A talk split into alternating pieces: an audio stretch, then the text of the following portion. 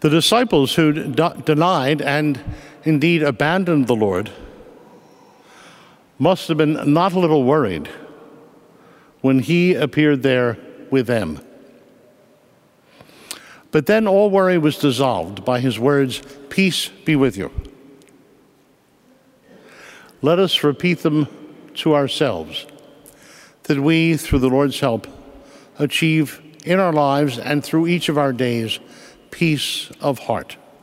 That's at the center, don't you think, that trusting God at the center of the spiritual life. Let us be apostles in turn at letting others know that God loves them, that sinners are welcome. Everyone is welcome here to convert and achieve the fullness of life. Peace be with you. God loves you. The good news.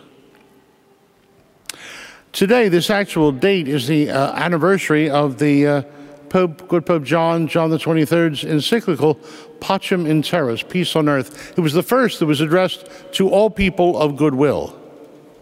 It was the work of a lifetime of experience, and it was in the middle of the Cuban Missile Crisis, or just after the middle of the Cuban Missile Crisis, where he actually had been an intermediary between the great powers.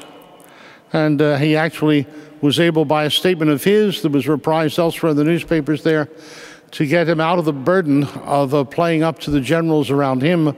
So he had a good excuse to take the missiles out of Cuba. And at the Kennedy School, every five years, they have retrospectives of the Cuban Missile Crisis. And every five years, they make it scarier because they find out more stuff.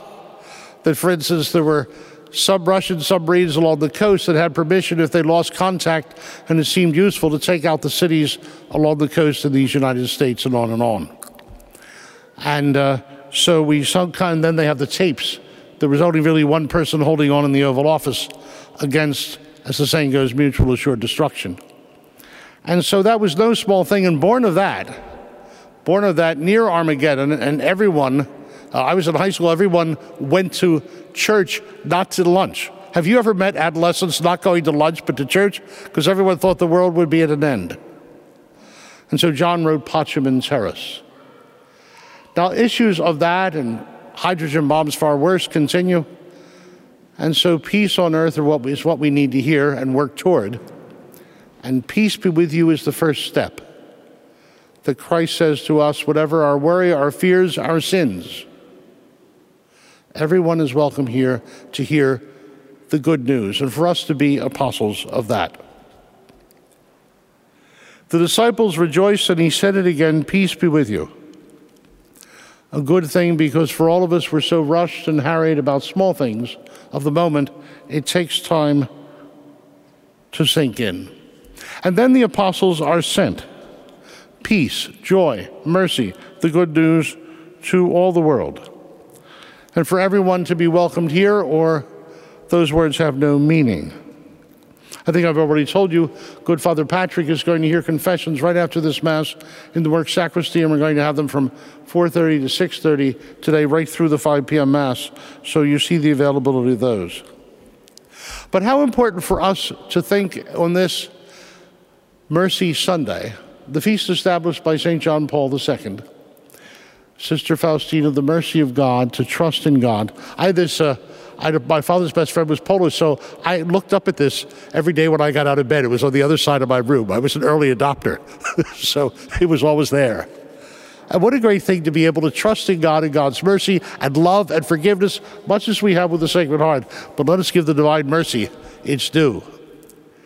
And let us be aware of the extra graces God gives us today, and to be frank at every moment. It's that famous image of Christ, the light of the world, in Keble College, Oxford, holding the lantern, knocking on the door, and every preacher tells you what? There's no doorknob on the outside because it's the human heart and it can only be opened from within. And so on this day, to open our hearts to God's mercy and God's love and to God's forgiveness. We see Thomas as a skeptic, and so far as that goes, it's true.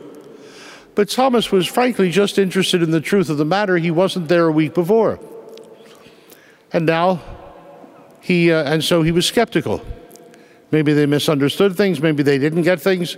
Truth to tell, Christ was treated horribly graphically. He wanted to make sure that this was really Christ and not just a phantasm or a ghost or an image or an impression. And then Christ appeared in the room. And he said, Put your hand into the nail marks, which was just Thomas's point, or your hand, your finger, or then your hand into my side that had been cut open.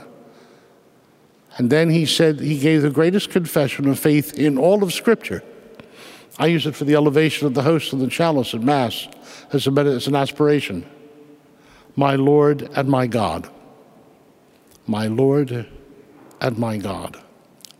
So the greatest skeptic is become the greatest believer, which I think should tell us if we drew a line under it and took what it taught us, not only about belief, but that God gave us our eyes and our brains to use them, not abandon them or entrust them to other people's telling us what to do.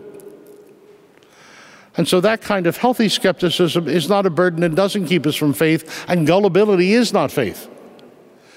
And so Thomas is our guarantor of, you might say, a post scientific understanding there and then. He's a guarantor that this is the real truth and it's been checked out and passed down.